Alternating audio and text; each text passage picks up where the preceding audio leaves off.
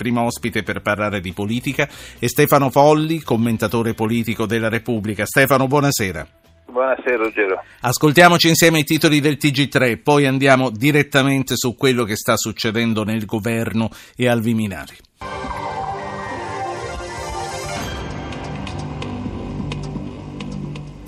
L'inchiesta di Roma su assunzioni e tangenti, le opposizioni chiedono le dimissioni di Alfano, il ministro non lascia una parte dell'NCD, minaccia la crisi di governo.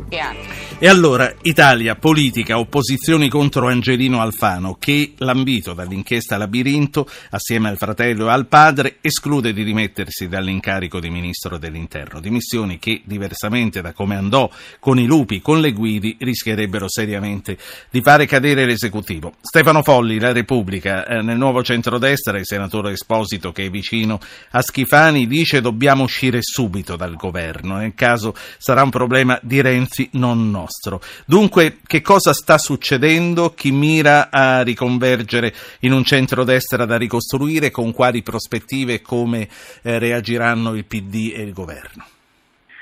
Ma sai, sono tanti elementi che convergono in una situazione che era stata prevista evidentemente.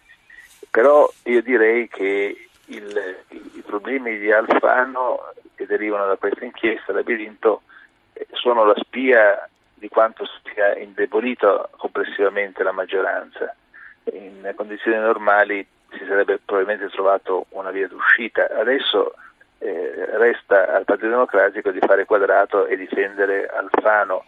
Eh, quanto riuscirà a difenderlo non lo sappiamo al momento ma indubbiamente hai detto bene rispetto al caso Lupi e al caso Guidi, quando si fece valere il principio dell'opportunità politica per le dimissioni, qui prevale un altro elemento, cioè la necessità di salvaguardare la maggioranza, perché le dimissioni di Alfano comportano lo squagliamento della, del nuovo centrodestra e certamente una crisi del governo. Senti, ma in un caso come questo, secondo te, l'opportunità politica ci sarebbe? Io mi chiedo anche, la vicenda del fratello di Alfano alle poste è risaputa da quando, tre anni, da quando era stata sollevata dal Movimento 5 Stelle. Come mai solo ora diventerebbe determinante? Non beh, ci vedi quello... qualcosa di quello che accadde con Mastella tanti anni fa a Prodi? Ma, ma sicuramente, ma io sono, lo, lo, lo accennavo prima, il, eh, queste cose diventano così gravi e assumono questo peso mediatico soprattutto quando eh, sul piano politico generale c'è un indebolimento.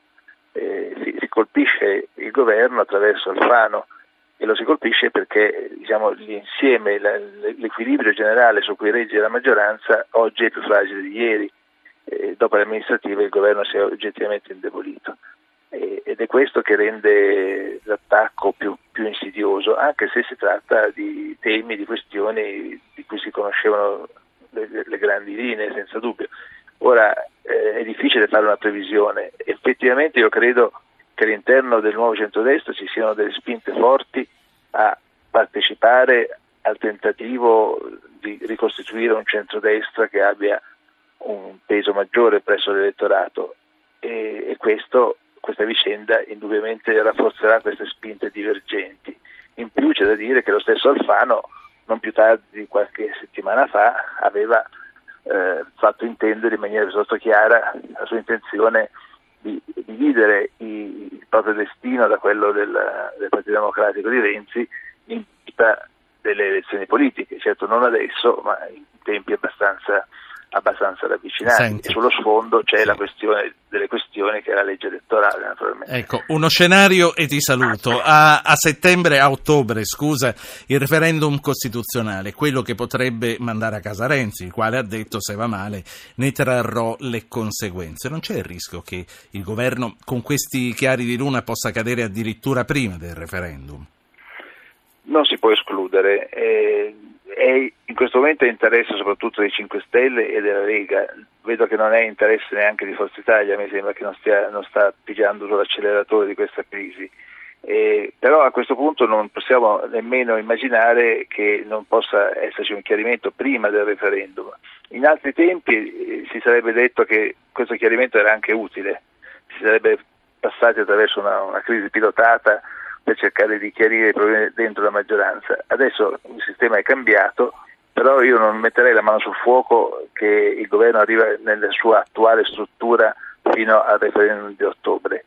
Prepariamoci a un, un, un'estate e soprattutto un inizio d'autunno molto, molto periglioso. Sì, prepariamoci. L'ultimissima cosa proprio che vorrei capire da te è, dovesse cadere il governo, eh, non si potrà comunque in un momento come questo andare a elezioni anticipate, con un Italicum che il primo luglio è già entrato in vigore e con un Senato che sarebbe da, da eleggere col Porcellum o con altro.